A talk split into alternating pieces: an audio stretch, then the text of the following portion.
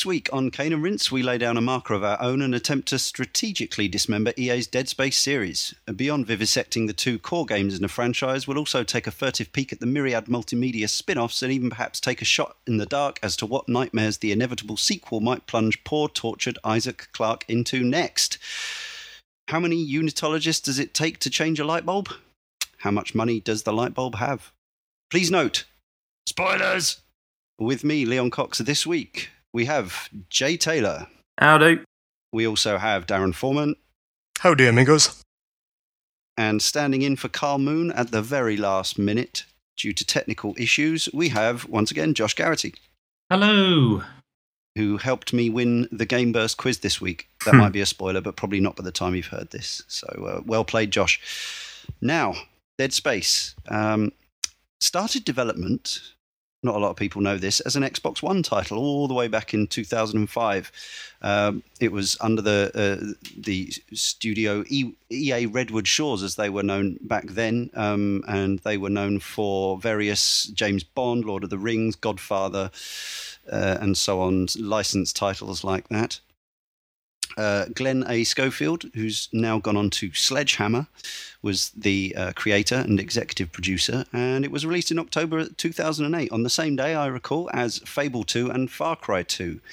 Uh, one of those did a lot better than the other commercially, um, and it was around the time of Gears of War 2, Fallout 3, and a whole bunch of other stuff. Uh, I'm sure most gamers will remember the, the quarter four of 2008, both fondly and with horror.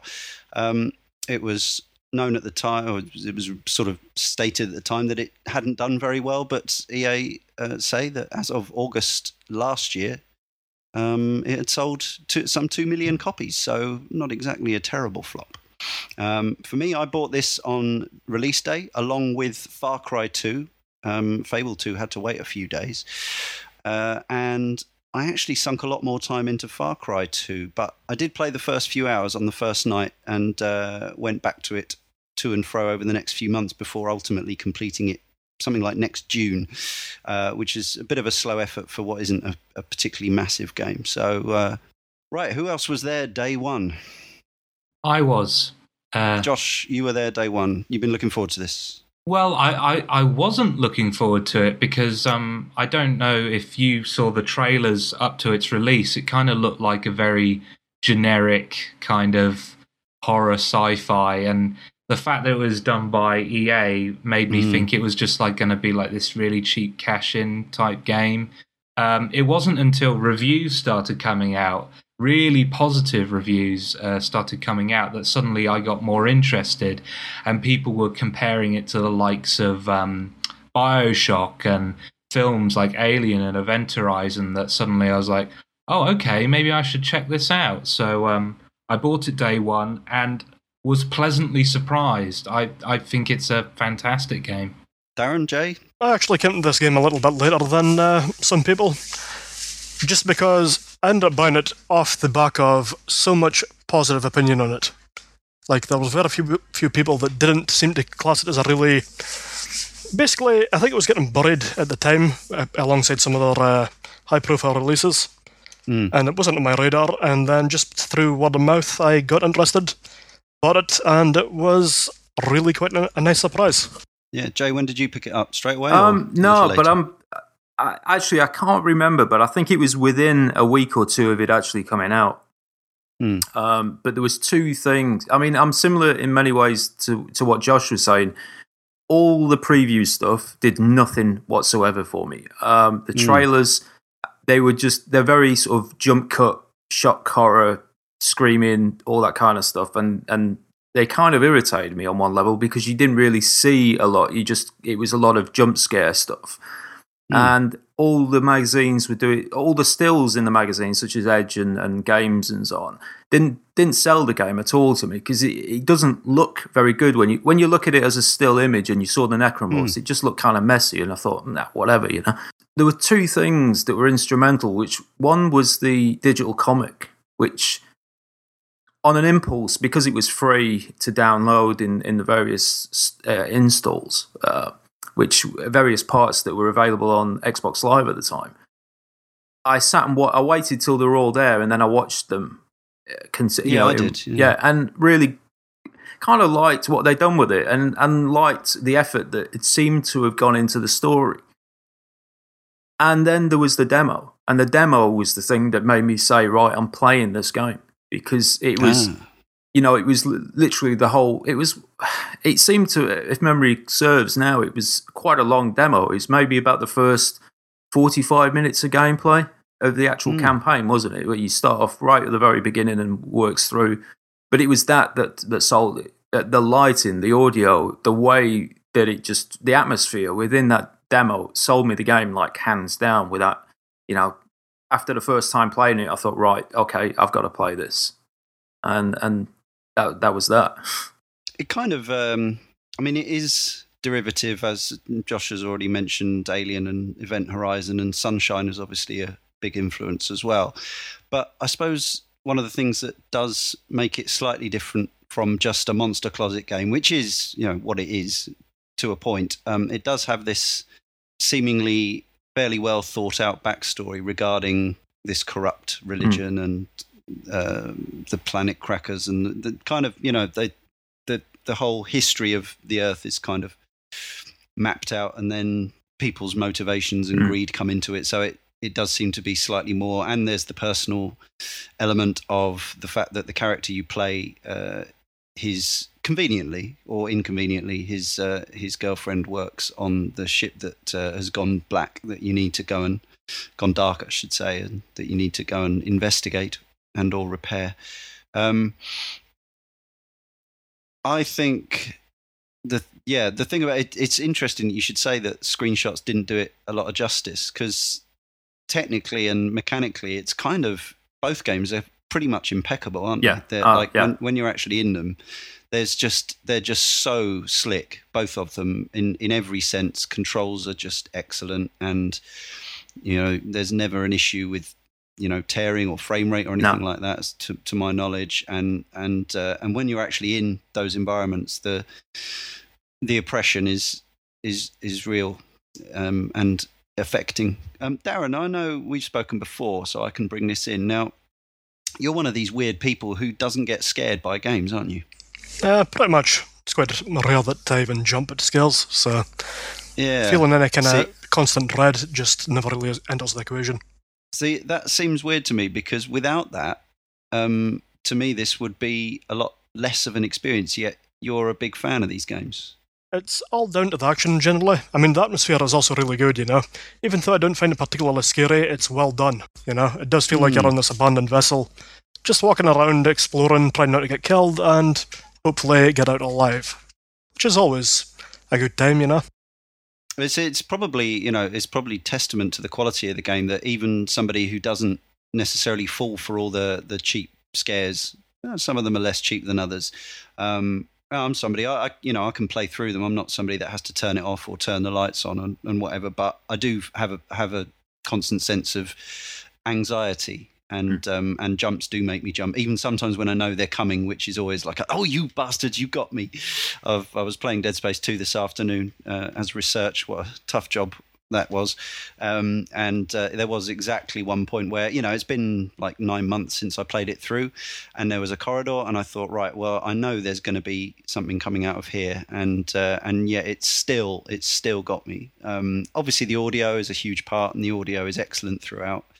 Um, Josh, uh, are you somebody who gets affected by the atmosphere of a scary game or the, the jumps, or are you are you just a, a total hard man, just Uh, non-stop testosterone machine like Darren here? No, I'm I'm com- the complete opposite of Darren. I'm a Excellent. pussycat. Um, Excellent. I I really got sucked into the atmosphere with this game, um, and it wasn't just the jump scares that got me. It's I think Dead Space, and I think it does it better than Dead Space Two, in fact, which we'll get go on to. Um, Is just creating an atmosphere of danger no matter where you are. There's no break in the tension. There's no feeling that you're ever safe. It's just constantly there could Yeah. be something watching me in the air ducts or underneath me or anywhere. Anything could happen. There are there aren't safe rooms in a Resident Evil style because even in certain save rooms, rooms with uh, benches in or or uh, shops or whatever, you can still get Well, they, You can still they lull attacked. you into that false sense of security with that because for about the first Yeah. half of the game, it is a safe route. Like you never en- encounter anything uh, in those areas until about halfway, and then all of a sudden you go back in there thinking you're safe, and one of them comes through the vent, which is just or it's waiting in there when you get there, and it's just Yeah, it's yeah. that then sense of complete dread through the rest of the game. You know, it's never quite sure what to expect. It the the thing that sort of that always works for me with that is is that is the audio. It, it it's it, it's the same as any soundtrack. You know, if you take away the effects that they've, it's that that sells that sense of antici- of I say sense of dread, but that suspense all the time is never knowing where stuff's going to come out. Is is they'll they'll just throw in like scuttling and, and stuff to keep you on your toes all the time with the audio, which I absolutely love that in these games. there are a few little tricks, aren't there? And uh, for instance, there are certain um, audio cues which are absolutely, you know, that they're, they're, they are actually there to tell you that monsters are in the area. There's a sort of orchestra stab or a or a scrape of Yeah. violin strings or something, but.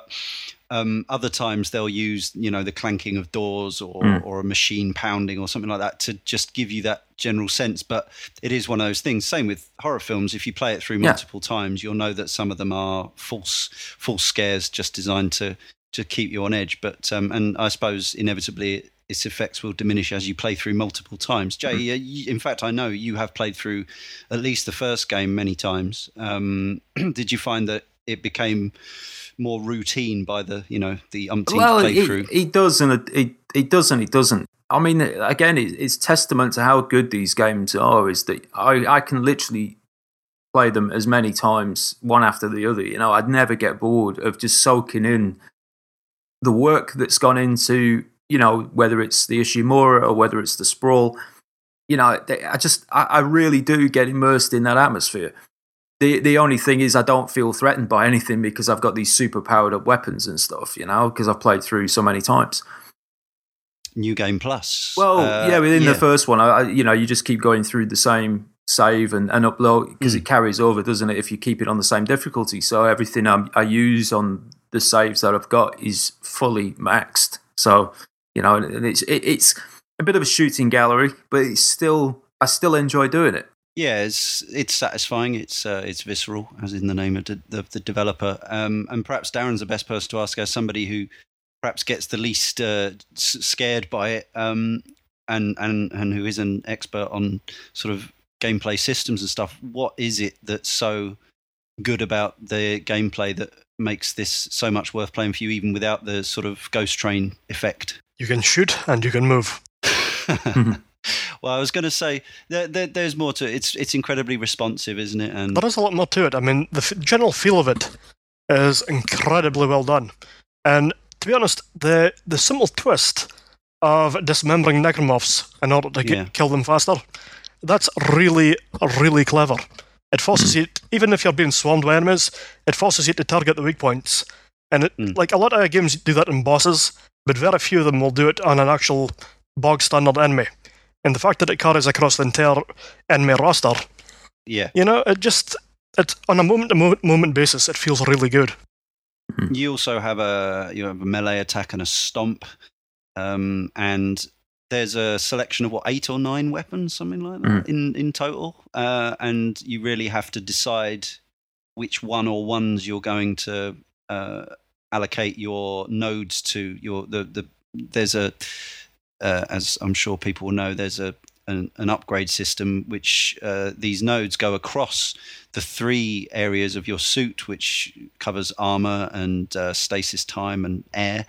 Uh, you've got your uh, what's the other? Oh no, st- uh, sorry, stasis is separate, isn't it? Um, And then yeah, and then you've got guns. And um, there was an achievement in the first game for playing through entirely with the first weapon you get, which of course is another thing that's worth saying is all bar one of the implements of death in this game are not technically weapons or they're not supposed to be. They're supposed to be mining tools.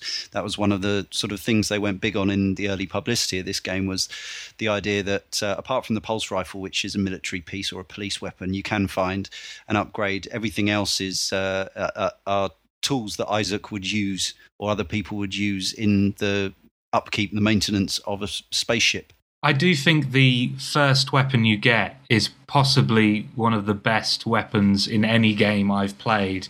The plasma uh, pistol, not pistol, plasma cutter. Cutter, yeah. Uh, yeah, it's so useful. It never stops being useful from the, uh, from the start of the game to the end of the game, just because you have that ability to swivel it round so it can uh, change the direction of the beam you're firing, so you can Yeah. make really precise cuts uh, Alt of the fire enemy. Alt fire is um, like I haven't explored as many of the weapons as I'm sure Darren and Jay have, but I, I used the plasma cutter all the way through the first game and the second game, and uh, and I've only dabbled with the others, so I'm probably missing out on some great experiences. But the plasma cutter's just by the time you've got it fully powered up, it's just so much damn fun to use. It's so precise. I mean, I tended to have my plasma cutter on alt fire all the time anyway, because I just found that that um, that horizontal cut would just take their legs away straight away. So as, as soon as they appear, you can slow them down immediately by just cutting off their legs. Not everyone's got legs though.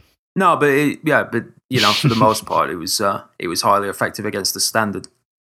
if you've got one of the ones with the tentacles on their back on the ceiling, uh, Yeah, yeah. uh, or sorry, on the wall, you you'll be wanting to switch to the alternate fire method. Um, so tell me about and the listeners about some of the other weapons. Um, the the so there's the line cutter and the flamethrower, which is incredibly powerful in uh, Dead Space Extraction, the the on rails shooter spin off. Uh, but it never seemed like it was going to be that useful to me. And there's various others. Um, um, the mine planter thing is Yeah. that only in the second one? I forget. Tell me. Yeah, it's it. I, I see. I, I wasn't a fan. I, I wasn't a fan of a lot of the other weapons. I'd use them. Um, they got powered up, but I I would have. It's really a choice between two weapons, which is one is the um, obviously the plasma cutter. That's when I'm playing serious. When I want to just mess around, I go for the pulse rifle because the pulse rifle Oh, has okay. by far what I think is the coolest alt fire mode in the first game, at least. It's a room clearer, isn't it? Oh, it's absolutely awesome. Yeah, it's just yeah, it is a real, real room clearer job, but it's uh, I'm surprised that nobody's actually mentioned the, the Ripper yet. I got quite a lot The of fun Ripper, out of that yeah. one. Yeah, I did use that a bit uh, in the sequel. So I mean, effectively, that's it's not so different to the plasma cutter, is it? Oh, hang on, no, I'm thinking of the line. Uh, the line gun that's not so different to the plasma cutter. Uh, the Ripper is the sort of spinning saw blade Yeah. one, is that right? Basically, a short range chainsaw, which you can also fire off if I recall correctly. Yeah, and that's it's effective. Uh, like those of you who have played it through multiple times in in e- either game, is it entirely feasible to play through the game with any one of the weapons if used well, if Yeah. deployed effectively? I'd say so. Yeah, yeah. See, that's that to me. That to me indicates a, a level of attention to detail in the design. Like nothing's in there just for the sheer fun of it. I, I guess you could argue that it's a flaw that it takes umpteen playthroughs to actually see all Hmm. these things at their best. But then you could also argue that that's a positive in Yeah. that it they- gives you replay. There's another thing with this as well, is because you you have effectively like a dual wielding system in there as well, don't you? Because on one hand you've got your stasis and your telekinesis abilities. telekinesis is uh, yeah definitely worth talking about. because it, it's strange that it only occurred to me today. Um, I was playing Skyrim as as we all or most of us are at the moment, and it, it just it dawned on me that actually Dead Space feels quite similar in some regard because I'm I'm using Hmm. magic on one hand and a weapon in the other, and Yeah. it sort of yeah, it thought I didn't. I never once made that connection until now, where I thought, okay, it's, it's, it's actually a very similar mechanic. I'm using stasis to slow them down, and then shooting them up whilst they're sort of immobilized. I would pay a lot of money for the plasma cutter in Skyrim. uh, well, maybe uh, maybe it's buried in there somewhere. I wouldn't put it past them. Um, but enough. we can't have Skyrim on this show. Um, stasis is introduced very early in the first game. Uh, to you can use it, it in environmentally and for certain puzzles, um, but it very quickly becomes useful in extremely useful in crowd management. Now, tele, uh, telekinesis. Um, uh, does anyone use it regularly as a weapon? I know, particularly in the sequel, you're kind of very much encouraged to pick up these uh, prongs, spikes, thorns, whatever they are, and save ammo by using them to pin things to walls. Uh, but I tend to just stick with the standard weapons. Am I uh, again? Am I missing out here? In the first game, there were only really a few areas where picking things up and using them as weapons was really feasible. I mean, I suppose that if you were really good and dedicated, you could probably use it a lot more than I did. But generally, it's just a lot easier to lop their legs off and then, you know, Hmm. just finish them with a few well placed plasma cutter bolts. I just didn't think I had enough time to react. The way the enemies came towards you is just like, oh shit, they're there, and I just automatically shoot them. I don't think, oh look, there's a like um, an explosive uh, barrel over there or some spiky thing that I can use. I just I can't think that uh, methodically when there's a big scary monster in my face. So um, I, I rarely used it.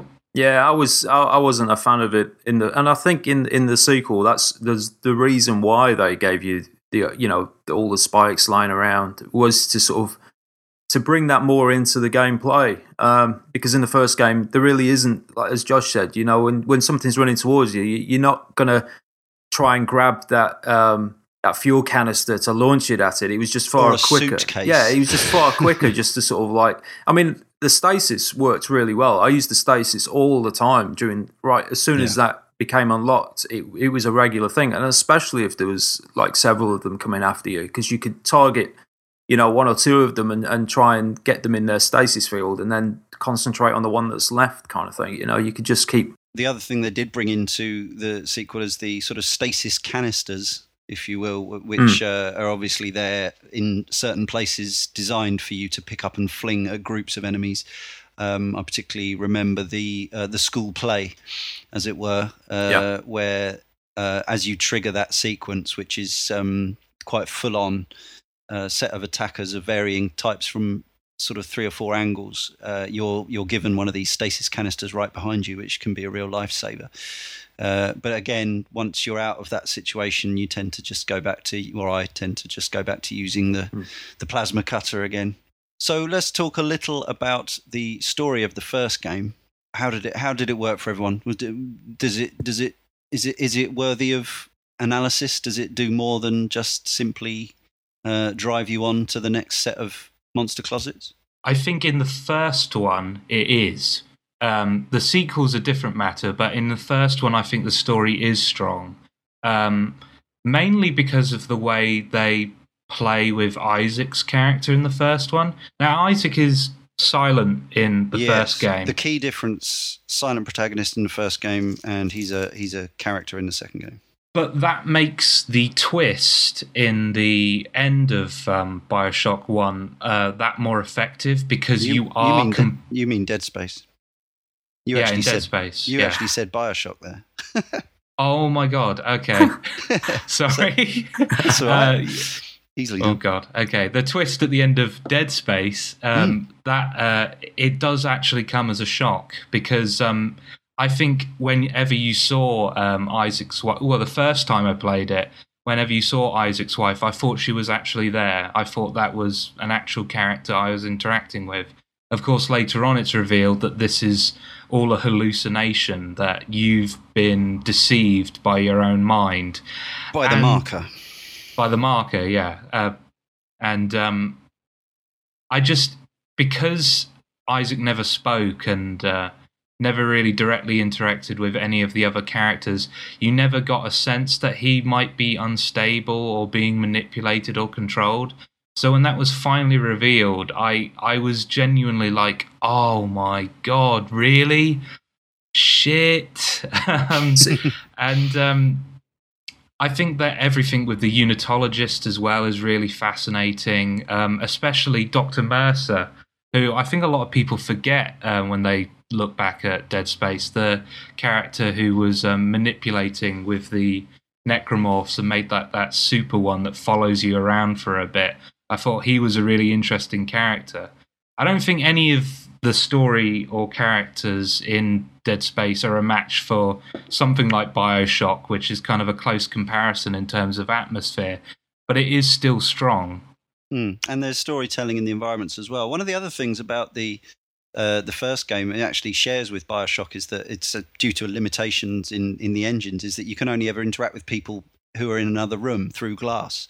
Um, but again, for me, that actually added. I know it sounds crazy because it's you know it's not realistic or whatever, but the combination of Isaac being a silent protagonist and never actually being able to properly interact with other non necromorphs meant that the game for me was more nightmarish. It was more like something out of a nightmare, uh, in that you know you could never quite get close enough, you could never feel safe, and also you know for me the the the Isaac Clarke character in the, in the second game just is quite uninteresting. He's just he's just a dude. He's just an American guy. He doesn't have a lot of personality. I've got to admit that I actually like that, as opposed to like having him become either super witty or super intelligent.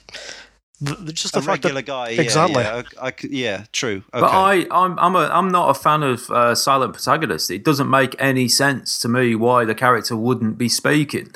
Um, I have a problem with Half Life for this very reason. It's just the fact that Gordon, and I know that it's a running joke within the games themselves, is the fact that he doesn't talk.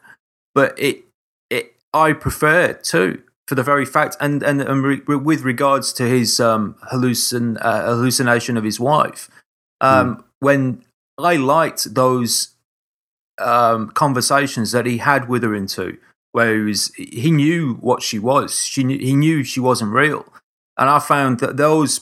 Uh, uh, especially as the, uh, as we'll get onto later, I found all that stuff far more interesting in two than I did in one.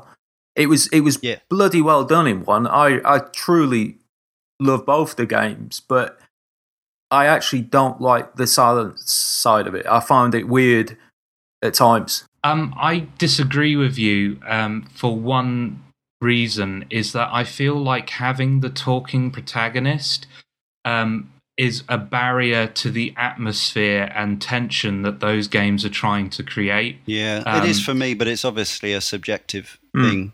Yeah. It's a case by case basis. If if it's something like Red Dead Redemption or uh, Uncharted, then I want a speaking uh, protagonist because those games are about the interplay between characters. Yeah. Whereas with um, Half Life and Dead Space, I like the silent and Bioshock.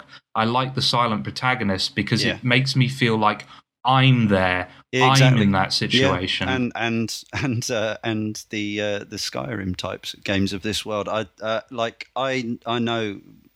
Well, I think Skyrim. Over... I know we're going back onto Skyrim, but Skyrim is slightly different because you do actually have the conversation choices, which you know what that character, in a sense, is. It, you are speaking, you just don't hear yourself speaking. Yeah, sure. Okay. Um, but yeah, uh, but I, I do think it's something that you know, it's something that you could we could discuss across any yeah. number of games that have either ideas. Some people sort of naturally prefer the silent protagonist, even though it may be sort of less realistic. It's more immersive. Obviously, Josh and I fall on that side, and, and Jay, as a as somebody who loves to be told a good story, it kind of makes more sense that you. I think that's like the. You might be onto something with that because, in a way, I I don't.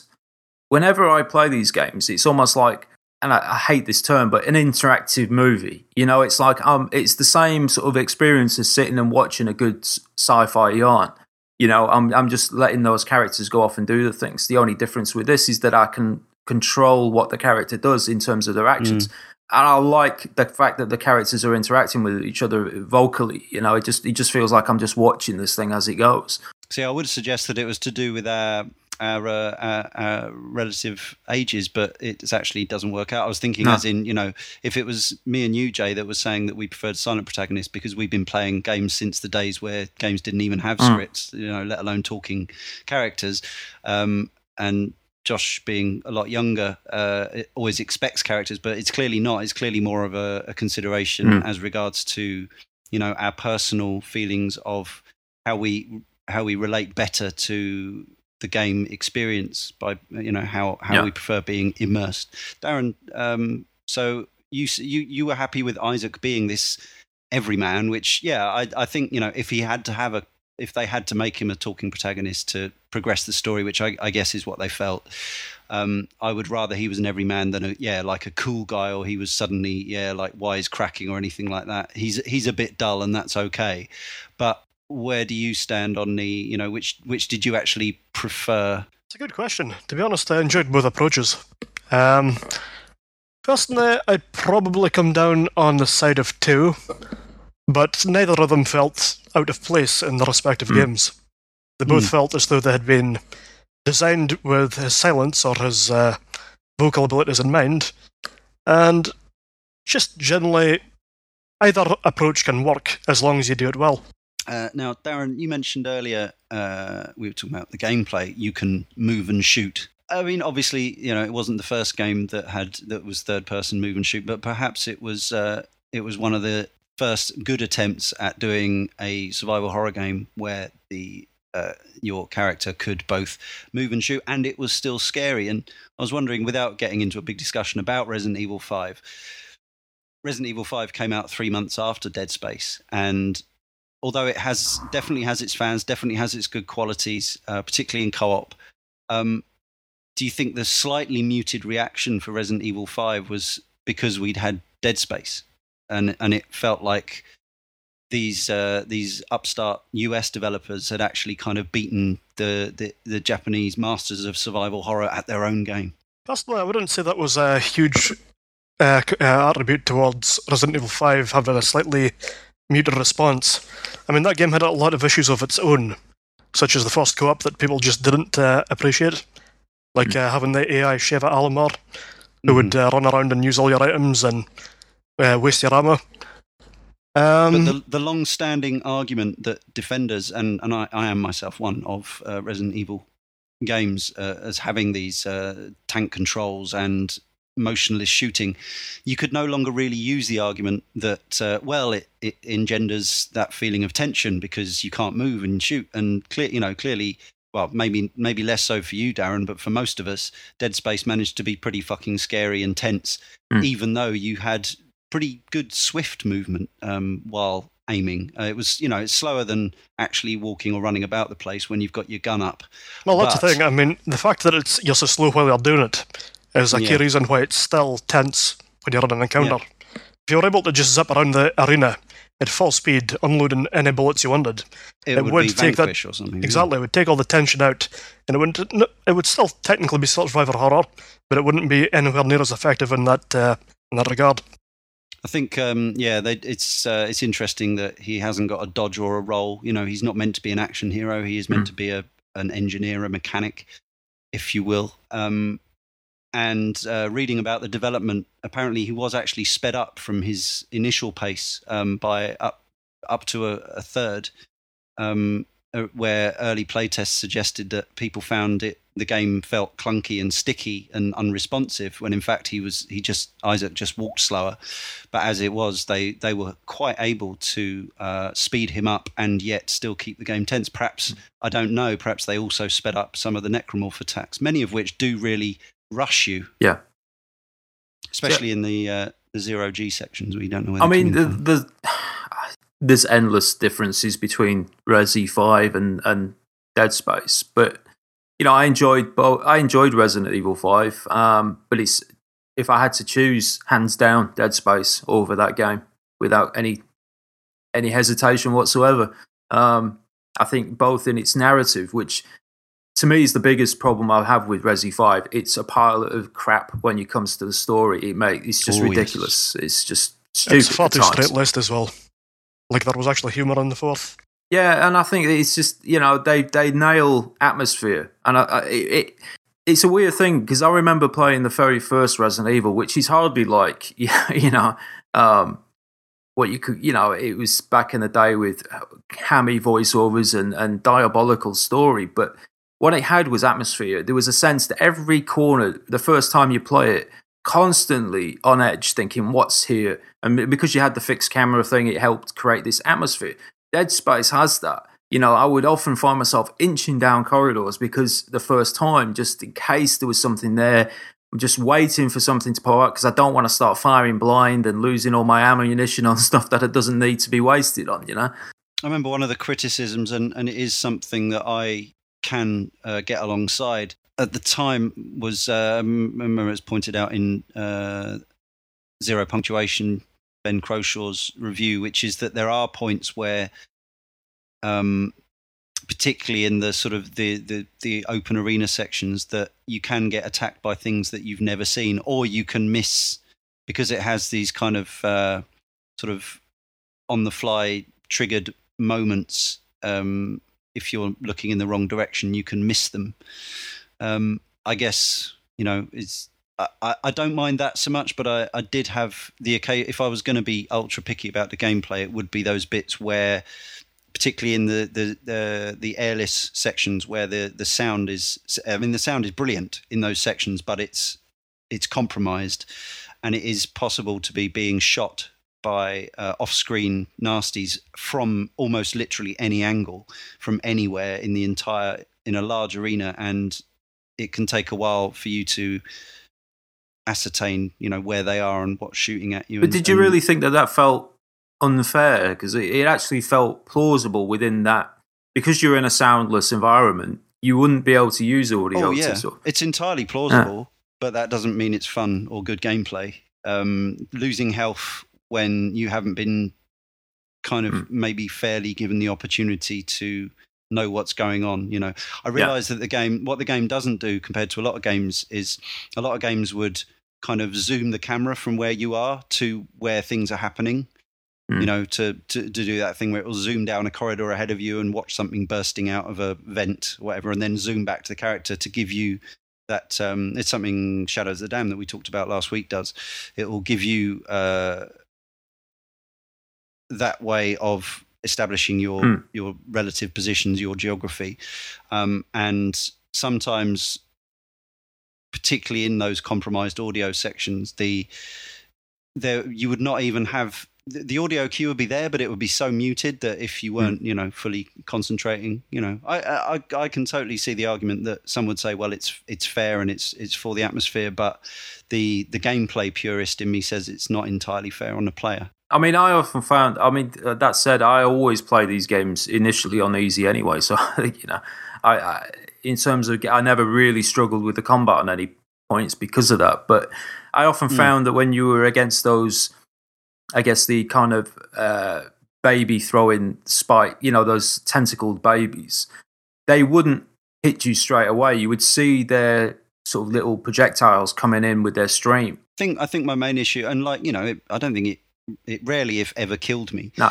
But I think there were a couple of points where, because of the the viewpoint being over the shoulder, there were points where those um, the ones that effectively crawl and don't have legs, they've got a kind of Yeah. tail. They were actually right up on me, two of them at my feet, and I could literally couldn't see them, and so I was taking like double doses of damage from these things that I hadn't actually, uh, you know, I had no idea, and I was scanning like long distance around the room for looking for those lurkers who were shooting at me. In fact, it was these monsters at my feet chewing at my ankles, which, you know, um, because of the sound was so compromised, you you couldn't, I couldn't tell easily. Whereas, uh, you know, in the real situation, you'd know where that pain was coming from, kind of thing. But yeah, Mm. not not a major concern. Certainly not. Certainly not enough to put me off the game. So heading towards Dead Space Two, then I suppose we should revisit the uh, the the nature of how the how the story pans out.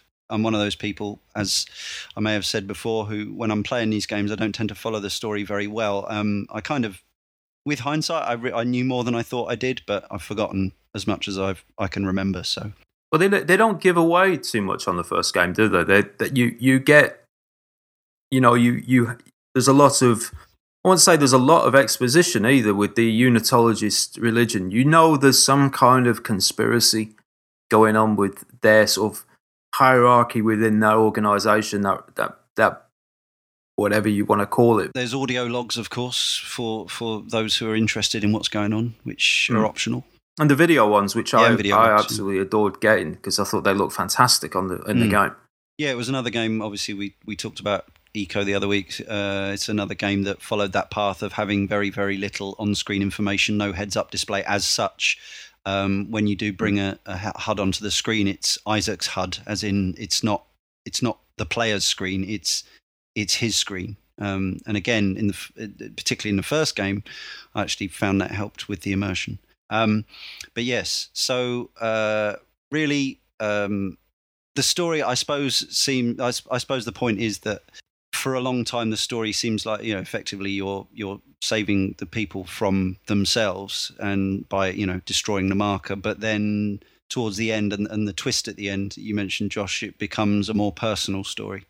Well, I, I kind of went into it before. I it just um I just to say it just um you suddenly realise that um Isaac's being manipulated by the marker, and that kind of um, moving on to Dead Space Two, that kind of uh, sets up the plot for that game where uh, you really get to the, see the effects of the marker on Isaac as a character.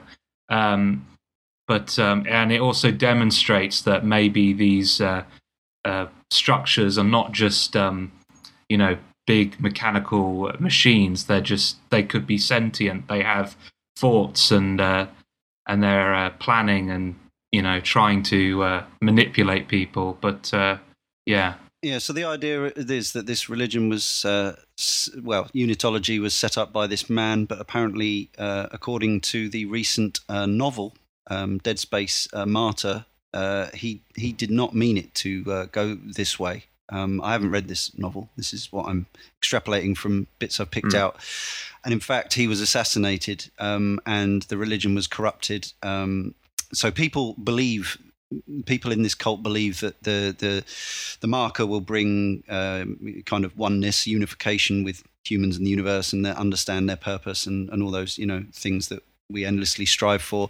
But in fact, uh, it turns out it's not an ancient spiritual device. It's a it's a man made thing designed to fuck people yeah. up. And as in the aliens uh, movies, the the government and various corporations want want it to use for what we would think would be evil purposes.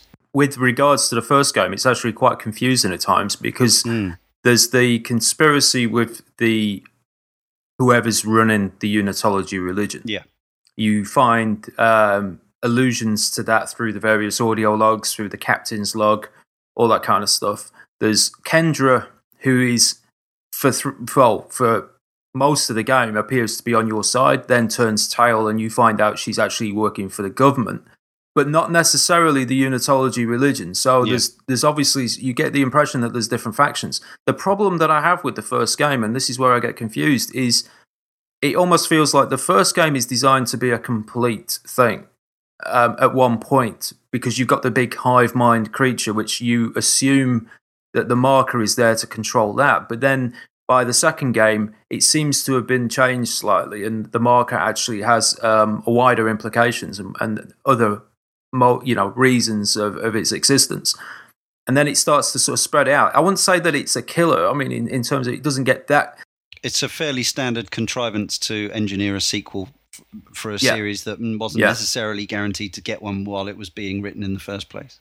But I do think that these games do stand out within this generation of having a hell of a lot more effort put into the history that as as with any good story you know they haven't just written this thing and, and not thought about the universe that is is it's part of. There's there's the sense that they've kind of worked out all the the hierarchies the structures and the governments and what's happened to the earth and why this religion took over all that stuff's but sort of been blueprinted up and you do get the impression from that through both games, well, through all the various sort of aspects of, of the storytelling stuff within the within the Dead Space franchise. So, as well as in the games, as you say, the story has been told throughout a number of other uh, media. Well, there's also there's the prequel, Dead Space Extraction, which was a, a Wii game and was converted to the PS3 in HD for the release with Dead Space 2. There was the XBLA and PSN download Ignition, which uh, apparently tells a bit more story.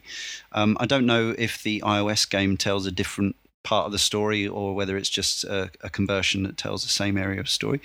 Um, we had we've had two well movies for want of a better phrase. They're not live action, are they? But no. um, there's Downfall in 2008 and Aftermath in 2011. Two comics simply Dead Space in 2008 and Salvage in 2010, and the book, the novel that I mentioned about the history of apparently the history of unitology and maybe other things, 2010. Uh, so apparently between us, um, we haven't got a huge amount of experience of, of all this stuff. But um, Jay, you did dive into the original film and comic. Yeah. What did you make of those? I well, as I said at the start, the, the, the comic was sort of instrumental in me paying attention to the game in the first place. Um, I was a, you know, I like the artwork, um, and yeah, it works. It, it's basically setting up um, what happens at the mining colony on the asteroid. Um, sorry, not on the asteroid, on the planet that the infection first starts. coincides with the um, story of his extraction. So they're sort of set at the, Yeah. about the same time. Um, Downfall is set on the Ishimura and that basically everything that happens prior to the events in Dead Space. When literally as that film ends, you see the um, the Kellion coming in to Ah, okay. right at the What, end. um, what actual what form does it take? Is it cartoon animation, CG, or Well, the first film is is cell animation with a bit of C- CGI sort of just enhancements, but the um, oh, okay? That film worked really well. Um, it for anybody who's a fan of the Batman, sort of the modern, mo- relatively modern Batman animation, it's the same teams that worked on on those things. You know, you've got the same sort of character look with their sort of very angular faces and and stuff, but it's it really worked. It did a good job of just enhancing and building up the story that then you you go into Dead Space with. And by going into the game after watching these things, you kind of it doesn't ruin the game. It doesn't. You don't have to have seen this stuff, but there's, you know, as you're going through the ship, you'll pick up an audio log by from one of the characters that's in the animation. So you think, ah, yeah, that's that guy, you know, and then you'll see you'll see on the video logs uh, some of the events that happen in Downfall. So it just helped just bulk up and enhance all that kind of the story stuff. You know, the, the, the, the unitology religion, you got a sense from the animation that it was something sinister behind it as well, you know. The sequel, the second film, um, Aftermath, was uh, an absolute pile of crap. Um, Oh, really? absolute horrible, horrible animation. I I mean, I I, would have thought they would have had you know more money and, and backing to do it better this Well, time rather than worse. It, it's a strange thing with that. I mean, I think this stuff really works as as a marketing tool. I think it, it makes better than just putting you know a lot of money into um, TV advertisements. I think this stuff's more interesting to do it that way. But the sequel, uh, the the second film, is disgraceful animation. The, the story was fine. If you just took everything that was going on, it, it didn't necessarily add to the way that um, the first one did, but the second one um, is worth just avoid it. It's garbage. It sounds a lot like Ignition, which was also ugly as sin. What can you tell us about Ignition, Darren? Well, I mean, I downloaded it just mainly for the additional story that unlocks in Dead Space 2, because you Yeah. get more audio logs that's left from one Oh, of the main right, characters in Ignition, and you also get access to a hacker suit. So I was quite interested to see what those were. Um, Ignition, as I've said, it's really ugly. It's a motion comic with uh, narrative and Hmm. voiceover, and it's the it's just a collection of minigames that really goes nowhere. Hmm. Um, I never ended up finishing it. I just turned it off after about half an hour. Oh, so did did you do you automatically just for owning it get the unlocks in the main game then? I believe you get them either as soon as you finish the first minigame or even as early as soon as you turn it on. Excellent. Okay, so it's effectively DLC for the yeah, main game. Yeah, pretty much. I mean, the Yeah. hacker suit's quite cool. Um, the audio logs are incredibly disappointing. It's Mm. basically just the main guy saying, "Okay, I'm getting close to Isaac" three times, and that's it. Just taking off a tangent here. The uh, the puzzles in both games. Um, any noteworthy ones? Uh, Is uh, are the are the puzzles there purely to break up the shooting, or because for me, I actually think that um, some of the environmental manipulation, actually having to use uh, stasis and telekinesis to solve puzzles, makes them a little more interesting than you know slot key card into key card Yeah. reader things like that. Personally, I think I think the puzzles in the games are they're reasonably well done. I mean, they're not that in depth, but the offshoot of they this tend is to be that they tend to take space in the one room there's there's apart from the odd carrying a battery about there's there's nothing spread further afield than a, a couple of areas i guess yeah, I mean, they're just kind of things to like uh, change the pacing a little bit. I mean, they won't Yeah, stump you, and the offshoot of that is that you won't get to a, a puzzle and then be like, "What the hell am I doing here? I want to be killing enemies, and uh, the, this goddamn door isn't unlocking." and it'll often uh, throw enemies at you during a puzzle as well unlike a lot of games again you're not guaranteed that you're in a, a safe zone a lot of the time you are but not you're not guaranteed, and that's crucial. So yeah, we're kind of onto Dead Space 2. Um, so EA, uh, Redwood Shore are by now called Visceral, and uh, Wright Bagwell takes over as creative director. So it does have a different creative director. Uh, released January 2011, and instead of selling two million copies in most of its lifetime, it sold two million copies in its first week. Um, thanks to, I guess, uh, the first game being a, a, sleeper hit. Pretty much everyone who liked the first game, I guess, rushed out and bought the sequel. So, uh, I th- for me, it's it's a very good sequel, and um, I definitely enjoyed it. But it's uh, it's a pretty safe sequel. I mean, it really doesn't do much different at all. You know, the hacking minigame is changed. You've got the talk. You obviously the vocal protagonist is a large change, but I'm talking about gameplay. Um, it doesn't really bring much new in. A few new enemy types. Um, perhaps some of the most striking enemies in in any of the Dead Space games. The uh, both the creepy children and exploding babies. Um, as well as one of my favorite enemies in any game, the stalkers, the bird-like uh, creatures, which um, I, I, mean, what what they were supposed to be before, what they're necromorphs of, I have no idea. Mm. But who cares? They're really fucking cool and they make fantastic noises.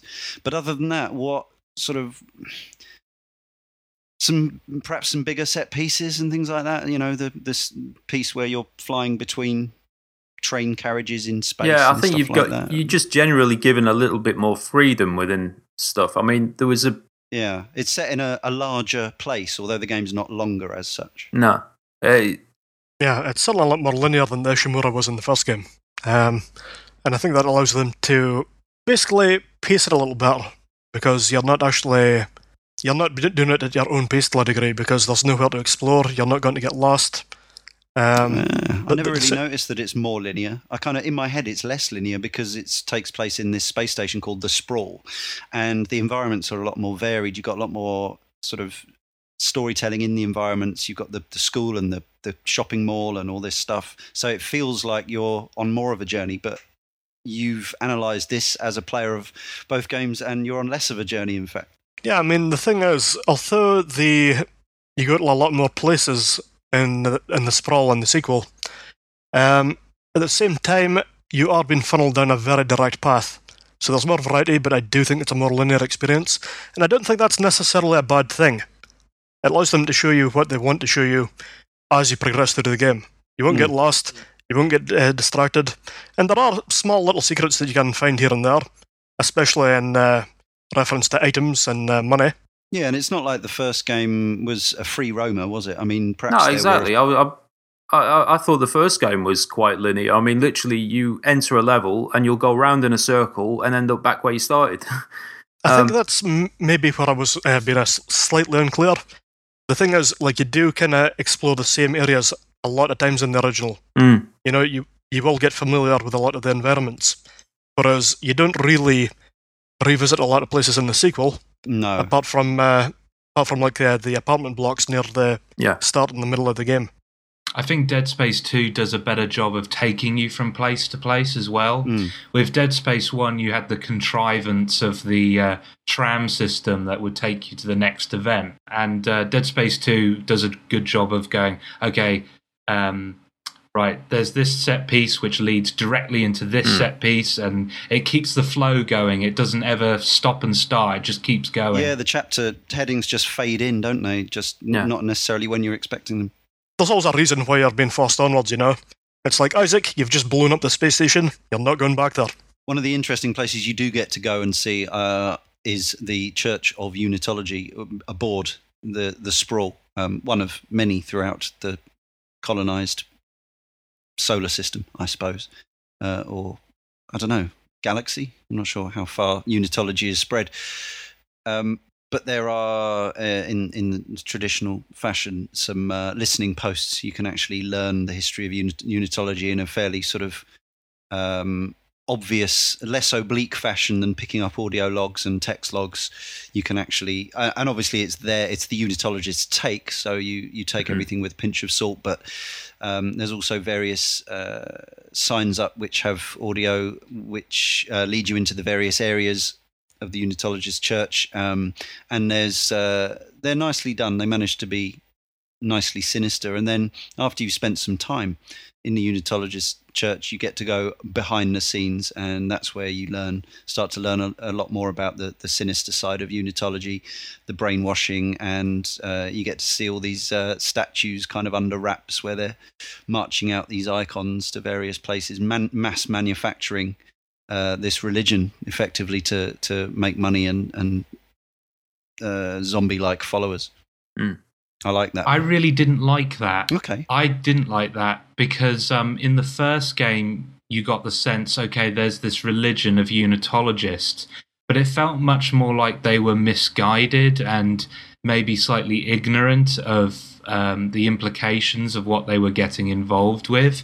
In the second game, it made them out uh, to be quite evil and sinister, Hmm. and it felt a bit.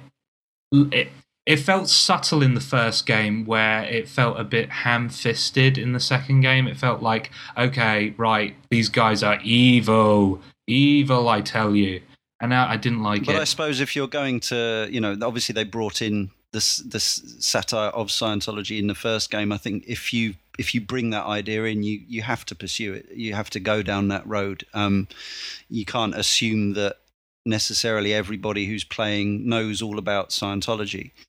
Um, when you're effectively lampooning it, or or you know, perhaps perhaps it's a bit stronger than lampoon in in Dead Space. Um, throughout the whole series, there's been you you've kind of always got the impression there's somebody that or something sort of guiding this thing, knowing full well what the the implications are, but willing to you know but willing to go to those lengths. And and it's just as as you know as the story progresses, he's getting closer and closer to that, so that you're starting to see the real horror behind it all. I just hope that they continue to explore it within the main games in the series. Mm. And uh, you know, if if and when there is a Dead Space three, we'll have a little speculate about that later. That the story will be self-contained within that game, and you won't need to read the novel and the comics and watch the movies and and all that thing to get the most out of it, as we have seen with Gears of War, Halo Reach, things like this, where the expanded universe, the the extra multimedia stuff, the fiction, the websites, the interactive Yeah. comics, blah blah blah blah. You need to have indulged in all this stuff and and invested yourself in it just to get the most out of the game. When you know, um, as as Josh says, uh, perhaps it should be within the game. I, I agree with that. I think that stuff should only ever enhance the experience, but it should never be absolute that you have to have read this or you have to Mandatory, this. yeah. Yeah, because that, that that it will kill the experience. So uh, this also has a um, a new game plus uh, as the first game, um, which now can, am I right? in- Can you uh, ch- can you change difficulty between rounds on this one? You can change difficulty at any time. Uh, right, okay, uh, uh, at any time. But there is a particularly uh, cool achievement in Dead Space 2. Uh, now, the first game had what was called impossible mode, but it wasn't impossible because you could do it with your fully powered up Isaac. Is that right? That's true, I believe. Yeah. So, but in this game, there's a mode where you have to play it from the start in hardcore mode. You can never change the difficulty. And in this mode, so your super hardcore criteria are no checkpoints, uh, and obviously everything's on hardest difficulty settings anyway. The mo- you, you've got the least health, the monsters do the most damage, It's and it's not actually the hardest one. Oh, is it not? Okay, that would be It's too uh, survival, I believe it is. Survivalist. The sec- it's a second one down normally. Okay. Okay. So, uh, but it's still uh, it's still tough enough, and it's three saves only throughout the entire uh, length of the game. Uh, and you've done this, Darren. Yes, I have. It's a fantastic mood. I loved it. Yeah. So Carl, who was going to be on the show but couldn't make it, He's also done it. Yes, he's also done it, and he said it was the best Dead Space experience. it really is. I mean, it's not for everyone because since you've got three saves over a 12, 13 hour game, Yeah. you've got to dedicate fairly significant chunks of your day to Mhm. actually make any progress. And you've got to be cognizant of the fact that one slip up, one guy with a bomb gets too close, and everything you've done in the past three hours will get wiped off the face of the earth. So it's it's not so much uh, Dead Space as Demon's Souls in that regard. Again, like back to that thing we were talking about earlier, and Darren isn't somebody who gets particularly you know put the the willies up in by these games. Now I I am as I say to a point, perhaps not as much as Josh. Obviously, we can't measure these things very easily, but Mm. uh, but the combination of the anxiety of the the the audio visual side of things and and the, you know generally playing Dead Space and being in that mode combined with the idea that yeah your your uh, your progress could be undone, which is something I find painful at the best of times. I think for yeah for me just too terrifying. But that said, I can totally see the merit in going for it. And if you know if if you are made of stern stuff, strong-hearted, and you know venom for blood or something. Um, The thing is, I mean, you won't find that tension in the original game. Uh, just playing it normally with checkpoints everywhere, yeah, you won't feel that tension that just you'll be creeping down corridors and you'll be checking every single angle. yeah, And if someone gets past, Mm. you absolutely cream yourself. right. It's it's not not out of fear, just like there's a nervousness that gets heavier the further you get into it without saving. And the course. saves are your choice. You can do it wherever you want. Yeah. But if you use one, Hmm. you don't have. It's constantly going down. That's interesting. You don't have infinite saves. no. Yeah, I mean, if you were stupid, you could use the first three save points Yeah, yeah, yeah. and then try and finish the entire game that would be and a winner. You know. I guess it's uh, it's it's worth trying this mode after you're fairly familiar with the layout of the levels and the game and sort of how many save points there are and how many hours in, you know, or which save point is just before a sticky bit and things like that. So did, is that how you did it or did you just pretty much kind of play 4 hours and then save? Well, I mean, the thing is, you can't actually choose that off the bat. From what I remember, you've got to play it through on any difficulty you like. Yeah. I mean, I played Zealot, which was um, basically if you get hit twice, you're dead. It's a little more lenient than hardcore, Okay. just to Yeah. kind of counterbalance the fact that uh, you're losing a lot of time if you die. It's not that hardcore then really. I think it should have been at the top difficulty as well. Yeah, I mean, I could have lived with that. You know, um, it would have been a nightmare, but You psychopath. You're absolute yeah. I mean, there was one fantastic moment. You know those guys with the the glowing bomb arms? Yeah. they There was an amazing, well. there was an amazing section in my hardcore playthrough where I sa- stasis one of that guys who had blocked me into a corner, and I got to see him hitting me in slow motion after I hadn't saved in the past two hours. Oh no! the And nice thing what- is, I barely survived it. I was going to say, did you have enough health? It became a great moment, and it could have been just the worst moment possible, you know. Ah, jeez.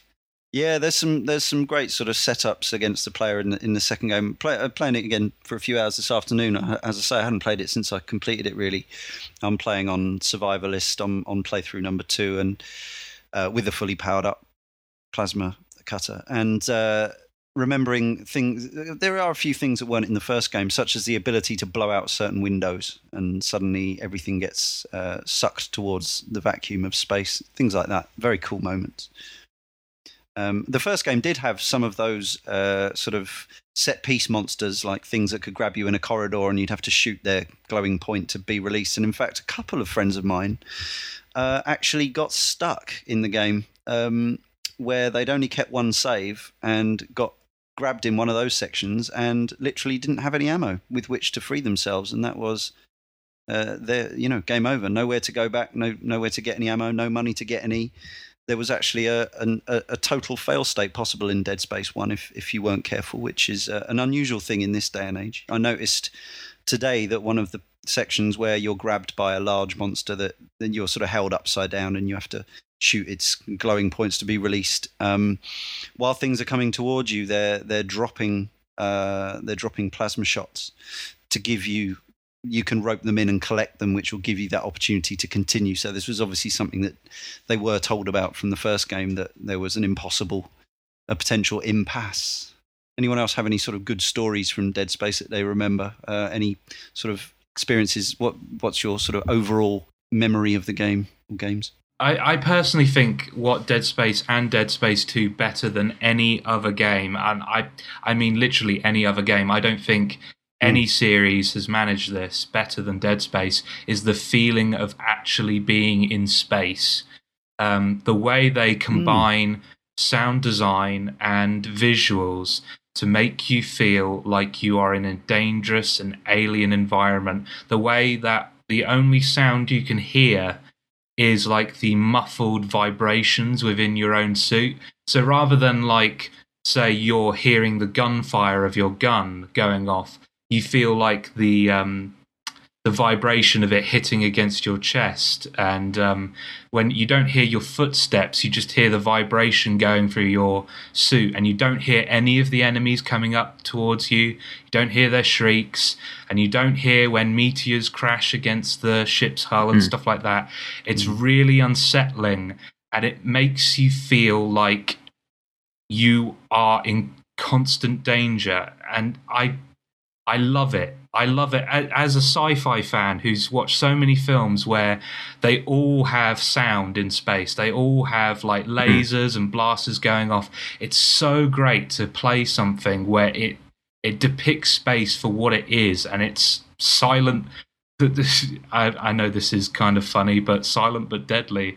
But uh, yeah, it's Full- it's and full really of- great. Full of monsters. in terms of sound design, I think they are up there with the best of them. I mean, if not the best of them. I can't think of many games that have such polish to the work that to, you know to the to the audio as these do. Um, they are about my favourite with with regards to their sound design. Not necessarily the score because the score is kind of forgettable on many levels. I can't remember any of the music apart from the nursery rhyme, but the the actual sort of use of audio in the game is is unsurpassed. Yeah, I agree. Uh, it really is exceptionally good. Um, and and yeah, it's so important as you know, as we've discussed before. Mm. It's an underrated thing. Uh, sound design, sound effects. You know, people talk about music a lot, and that's great. And that used to be an underappreciated facet of games, and perhaps it isn't now. But people still undervalue the quality of good audio design. I think, and um, Dead Space, yeah, absolutely nails it. I think you know the it just we you know we were talking about Shadows of the Damned last week, and that has that has some excellent sounds, some music, and um and it's oppressive, but the mo- those moments when the, uh, the the the gang of creepy children are running at you and they're actually squealing like children as you shoot them is really affecting and really you know spine chilling kind of thing. Um, and yeah, there's lots of use of sort of juxtaposition of sound. So there'll be like a, Mm. a jingle of a shop front at the same time as, you know, something awful and sinister's happening. If we were going to be critical, then uh, I mentioned earlier that it you know, Dead Space Two is a, is a kind of safe sequel. Um, is it is the whole thing perhaps a little too derivative? Uh, with regards to what? The whole thing, the setting, the story, the sound. Is it not just? Uh, I'm playing devil's advocate slightly here, but No, no. it is is it you know it's so much an, an homage to a bunch of other games and movies Yeah, well, you know, the thing is, people often. Uh, one of the films that seems to get cited a lot with this is Event Horizon, but Event Horizon is derivative as fuck in itself, you know? Absolutely, It's the fucking Shining. It's just, you know, it's just. Yeah, and, and it's a Paul W.S. Anderson film, which don't get me fucking started on A him. great mark of quality, that. It's it's clearly it's clearly his best one by some distance though even though it's only you know it's only all right but uh, it it manages to be mildly effective I think the main thing here is that um, even though Dead Space is derivative of all these, you know, movies and all the rest of it, there isn't much games that play like it or No. feel like it. You know, it's as far as the actual medium of games, uh, video gaming goes, you don't really have a lot of choice for a game like this. And I think that even though it's derivative, that's that makes it not a problem because it's not going up against other titles of the same ilk. It, it's a work of excellent craftsmanship. It's not innovating and Mm. it's not pro- showing you anything you haven't seen before. It's just doing it at a level of excellence that's beyond most developers. And I think it's worthy of praise for doing that. Yeah. i i actually agree I think if I had one criticism, and this is it is really uh, my only criticism of the game, is that bloody unkillable enemy at the end. i was going to bring Yeah, that, one up. that came completely out of left field that in uh, the sequel. such a terrible misstep of game design that, that it ruins ruins the end of the second game for me pretty much The thing is, I mean, the end of the second game kind of felt as if they had run out of ideas or budget. Um, because the amount of set pieces that you got had been drastically scaled back for a, a short while com- leading up to it. yeah And then it's just room full of monsters, room full of monsters, room full of monsters. And I love the combat in Dead Space. It wasn't a problem for me, but a lot of people that played through the ending said that it wasn't as imaginative, it wasn't as well done as the rest of the game, which had really been a stellar effort up to that part. Yeah, I, I would It's- agree with that.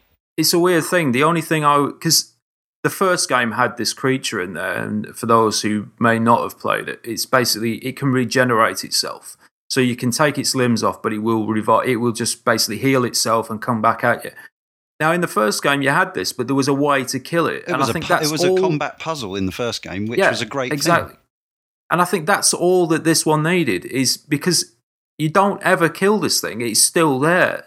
No. So why why does it all of a sudden just stop chasing you? it's you clearly know, it there just just to drive you to the end of the game and Yeah, not notice exactly, the yeah. fact that there's not much to do in the last chapter Yeah. of the game. There is actually a giant propeller that you can shove it into Yeah, to kill it. I did that. I managed to shove him in Yeah. and Is it? kill him. It's like in a little hidden side room. I mean, it's it, kind of a cop out considering it's so hidden, yeah. but it is possible to finish him off. well, he doesn't come back. He doesn't come back, he's dead. All right. So then you well, can then go you can back. just 'cause- go back and fuck around. Yeah, Yeah. that's good to know. Uh-huh. Um, yeah, it's also uh, not a game for people who. I, I'm somebody who I have a real problem with uh, the touching Eyeballs. of. Yes, I have a real problem with the touching of eyeballs. Um, can't. Eye drops are a nightmare for me, and certainly the idea of contact lenses is, is a non-starter. And this this game has two uh, fantastic uh, eyeball-related moments. One um, one one with a screwdriver interfacing with a with a woman's eyeball, quite in quite surprising and brutal fashion. It has to be said. Mm. And uh, I'll and tell you, she on- takes that like a champ, though. You know, She does, doesn't seem to hold. She doesn't Well, we seem to haven't, hold it we against haven't you. really we haven't touched upon the characters at all. I do want to talk about them. Yeah, they are cool. Hmm. Yeah, because I found in the in at that point, or maybe we should intro, we should talk about the characters first because you during the course of the the game, quite early on, you meet another survivor going by the name of Ellie, Hmm. and I think the character work in this because you're all the time you're playing this, you're constantly thinking, whoever I side with, they're going to turn tail on me. They're Yeah. gonna they're gonna they're gonna they're gonna screw me over at some point in the game. She's this game's double crossing bitch. Ellie Langford. No, uh, she's not. Anyway, um, sorry, no, the uh, the the sorry, that was Dana.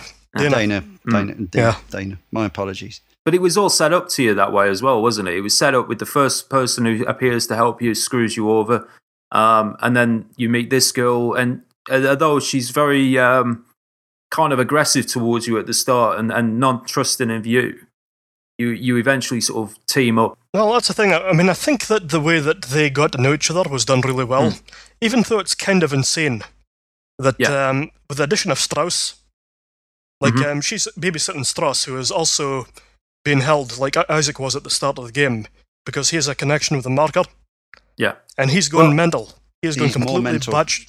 Yeah, Yeah, he's going batshit insane. And Isaac's always like, okay, just don't touch him, we need him. And it gets to the point where he removes her eyeball with a screwdriver. And that's pretty and waves savage. it and waves it in your face, as I recall. yeah. well, you you actually uh, uh, at the point where you see him doing this, you see him attacking her on on a screen, don't you? And then it cuts out just as you you see him sort of plunge the the blade down. That's right. And when you turn up, he's he's still clutching. Yeah, he's still item. waving her eye about on the thing, and you assume she's dead. And at that point, I'm thinking, you know, damn, I, you know, uh, at that point, I was genuinely gutted that he killed her. And then, obviously, it's revealed that she isn't quite dead, although she's and quite she starts seriously. beating him with a pipe, if I recall. And that's the Yeah. thing. The, the fantastic thing is, she's shown the patience of a saint with this guy. Mm. And the first angry gesture towards Isaac ends up with the guy with a screwdriver through his skull. It's, it's just, it, I just found it really hypocritical that he says, we need him alive, up until the point that he turned on Isaac, and then it was okay to kill him. I didn't. I didn't even clock that at yeah, the but time. he's not exactly given a choice, is he? Because he's trying to kill it himself, so it's yeah, kill but or I be killed. Ellie did a good job with it, you know? Like, uh, yeah, yeah, yeah, yeah. She lost her eye for nothing, though. In the end, really, didn't she? pretty much. And then she's completely fine with it. You know? Yeah, I mean, she says, like, you owe me an eye, you bastard. And then two minutes afterwards, she's cool. You know? Yeah, you don't get it. This is the 25th century. When she says you owe me an eye, it is literally I'll go to the vending machine on the corner and get you a new one. that's But probably you know true. I, It's just- do, do they actually make any jokes about her depth perception being affect, affected when she takes control of the ship? I That'd don't really- believe so. That would have been really excellent if they'd actually, if if Isaac had started gagging about the fact that she uh, she only had one eye. Zinger. Watch you don't crash that thing into the wall. Yeah. Yeah, the other the other eye thing uh, is is you get to operate on your own eye, Yeah. which is quite a cool mini game, and with an excellent uh, one-off insta death fail state. I actually uh, that that's that section was I found that to be the most troubling section, not because of what it was showing, but in terms of getting the bloody thing right. I just kept First screwing that up time and time So again. I did it first time. On hardcore, Yeah. that bit is tense as hell. oh God, yeah, of course. It counts if you die there. Oh Does it? my God. Well, of course, yeah. But wouldn't you just save before that would be your last save, wouldn't it? Just prior to that bit, Yeah, Ooh, it's yeah. basically when Ellie takes off and the gunship was my last save. right? God, that is brutal. Because yeah, it, I like Hmm. I did it. I I honestly did it first time, but I don't think I actually fully understood. I think I did it because I didn't appreciate the consequences of going wrong. So it was just Yeah. like, okay, no, no, no, no, no, press the button, off we go. but when I did it, I did it again because somebody told me. I think it was you, Darren, told me about the death scene. I thought, right, well, I've got to have a look Hmm. at this. So reload checkpoint or whatever, and then, oh, okay, right. You know what? That that's something we should talk about. Are the death scenes in Dead Space games because they are by far the a the most gruesome, but some of the most imaginative. and Darren, and uh, you made a compilation video, in fact. Yeah, I did. Um, I've made two of them, one without music and one to the tune of Scatman. Which perfect backing music for it, I thought. The other thing is, I mean, it's four minutes or so of just some of the most gruesome, twisted, and inventive methods of killing off your protagonist that I've ever seen. Hmm. I mean, getting sucked outside uh, during the. Like, you break a window and you start getting sucked towards it. Some of those death scenes are painful. Like, just getting his arms stuck in the. Like, in the shield, the blast shield doors, you know? Yeah. It's crazy shit. Uh, one of my favourites is um, you know the little spindly like creatures, like the wormy things and the heads that have like wormy legs. Yeah. When they I know this one. when the, uh, one of them leaps onto your face, cuts off your head, and then inserts its tentacles into your neck and takes over your body, um, and, and you become a necromorph. That was a really cool death. And the nice thing is, I mean, it's not got con- complete tro- control of your body either. So you're kind of, it's like lurching away, and then the head, head almost falls off. Just the level of detail in these death scenes is staggeringly well done, you know? probably somebody's. Uh, there's probably a small sub team just doing those for like you know Yeah. two years. And it's the thing is, it's these small touches that really make a game go from being good to great to special. Mm. Mm. It's all the Mm. fine needles. I, I gotta say, one of my favourite things that came in with two is um, is Isaac's. Um, how, how can you put this? But um, enthusiastic stomping was improved. it's just in the first game you had yeah in the first game you could stomp uh, enemies if they were crawling on the floor. You could literally boxes just you know yeah keep. But if you keep doing this in two, he just gets madder and madder as he and he starts effing and blinding as he's saying it. He's like, fuck you, fuck you. and it starts, and it's just the first time you're doing it, it's just, oh, it's, it may, That must be his one moment of stress relief because he seems quite composed for the rest of it. So that's just his moment to really unwind, Yeah. you know? Yeah, see, I always think it's a bit fucked up because I tend to stomp every corpse I come across just to make sure, Yeah. and uh, Yeah. e- either just to make sure it's not going to spring to life or that uh, that it's not carrying uh, anything. Um, even though I think most most of the ones that are stashed in the game aren't. So um, we're running out of time for this Dead Space show, but just before we end, I would like to. Um, obviously, we're all very enthusiastic about the Dead Space games. I, th- I hope that's come across. Um, Dead Space Three. Uh, the, there's a strong rumor, but it's not been confirmed. I, as I understand it, that it's going to take place on a frozen planet of Tau Volantis. Um, don't know if that's been denied or, or whether it's still uh, rocking about. But I wonder, uh, do each of us welcome the idea of a third game in a series, assuming it will be this generation as well? Hmm. Um, I would imagine it will be a, one of the late games on, on the current generation of machines. And what do and don't we each want to see in Dead Space 3? Josh? Um, I want to see a sequel, but I want to see a bigger jump from uh, Dead Space 2 to Dead Space 3 than we saw from Dead Space 1 to Dead Space 2. I want them Hmm. to try and introduce some original mechanics into the game and maybe uh, maybe just vary up the lo- varying up the location will be enough to make the game interesting. Like they're talking about like a snowy landscape rather than the metal halls that we've gotten used to with these games. Um, I hope they try and tighten up the narrative. Um, I think Dead Space 2 was a lot weaker than Dead Space 1, mainly because I think it um, got a bit confused with why, where it was going and its fiction Mhm. got tied in knots a bit. Um, but uh, I do look forward to a sequel. I just. Uh, I hope they put more time into it than they did with uh, Dead Space 2. I, I'm sold on a sequel. Period. Um, whatever it is, whenever it comes out, I will, I will definitely want to play it. Um, what would what don't I want to see? Hmm. Multiplayer. Um, yeah. We, they did, we don't didn't need mention to put multi- at all. Yeah. Well, we didn't mention it because it's not worth mentioning. To be honest, I mean, it died a death as quick. uh, I don't know anybody who put any time it was always in going this. to, but apparently, Yeah, of course. according to the developer, they were going to put a multiplayer in the first game, but they ran out of time. And Well, that, was- that's the thing. I mean, at the end of Dead Space 2, if they had that multiplayer-sized chunk of budget, I'm sure they could have come up with a more spectacular send-off for the second game. Yeah. It I mean, was- I understand what they're trying to do. They're trying to give the game longevity and a reason for people not to trade it in. Well, and apparently But- it was the most requested feature uh, after the first game because people enjoyed the game so much they wanted a multiplayer set in that world. But I think maybe sometimes Uh, people would- don't quite know what they're asking for.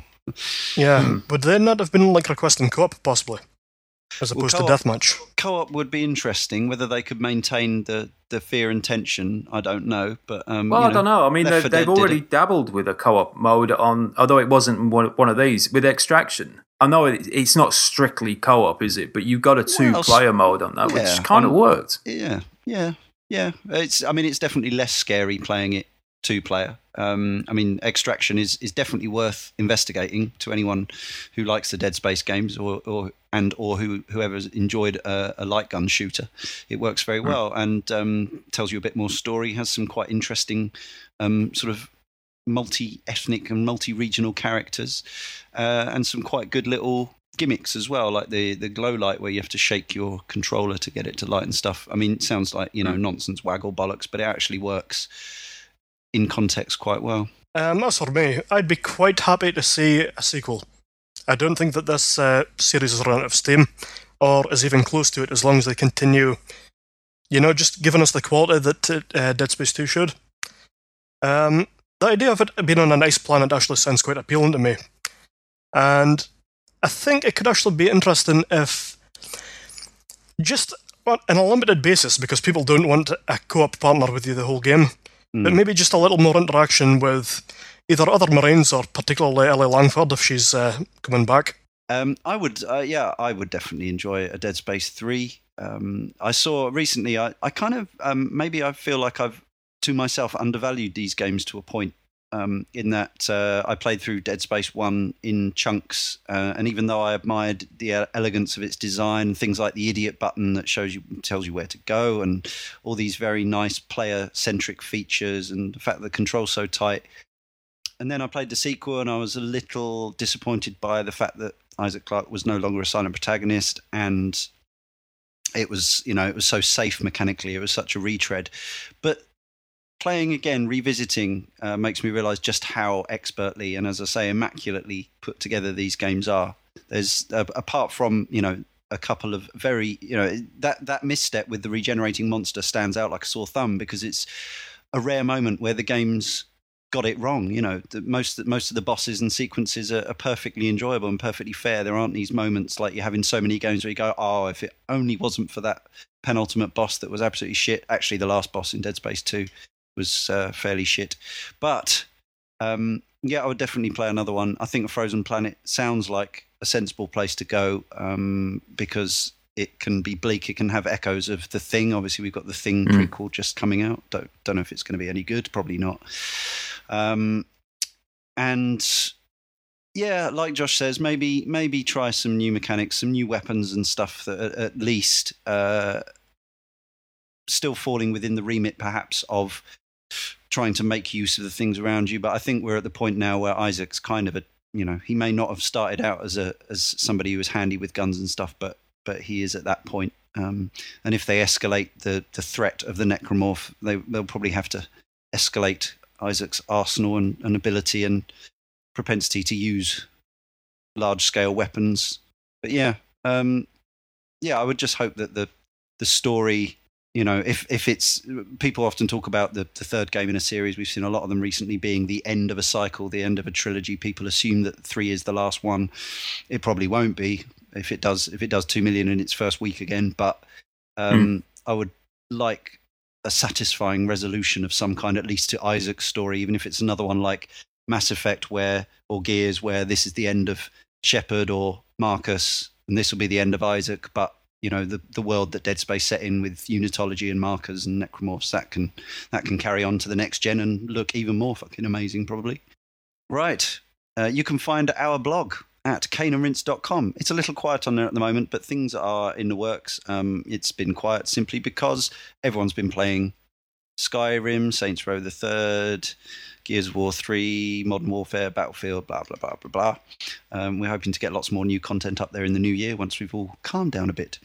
Uh, we are part of the Character Select Network. Speaking of which, on the next show, Dan Benden from Ready Up will be joining us to talk about Bastion and Deus Ex Human Revolution two very different games, both from 2011, no doubt. Uh, you can join in the discussion about the Dead Space franchise or any of the other games we've talked about or anything game related at all at the characterselect.net slash forum. You can follow us on Twitter at Cane and Rinse. You can email us if you like, caneandrinse at gmail.com. You can like us on Facebook, facebook.com slash Cane. I believe we're at 99 likes at this point, so if you haven't done that, go on, get us over 100. And as ever, your iTunes subscriptions, reviews, and ratings are all very welcome indeed. We have a, had a couple of lovely reviews recently, which is really nice. So thank you very much to those people. All that remains is for me, Leon Cox, to thank Jason Taylor, Darren Foreman, and Joshua Garrity for being on this week's Cane and Rinse. That was issue nine, and we'll see you next time for issue 10. Goodbye.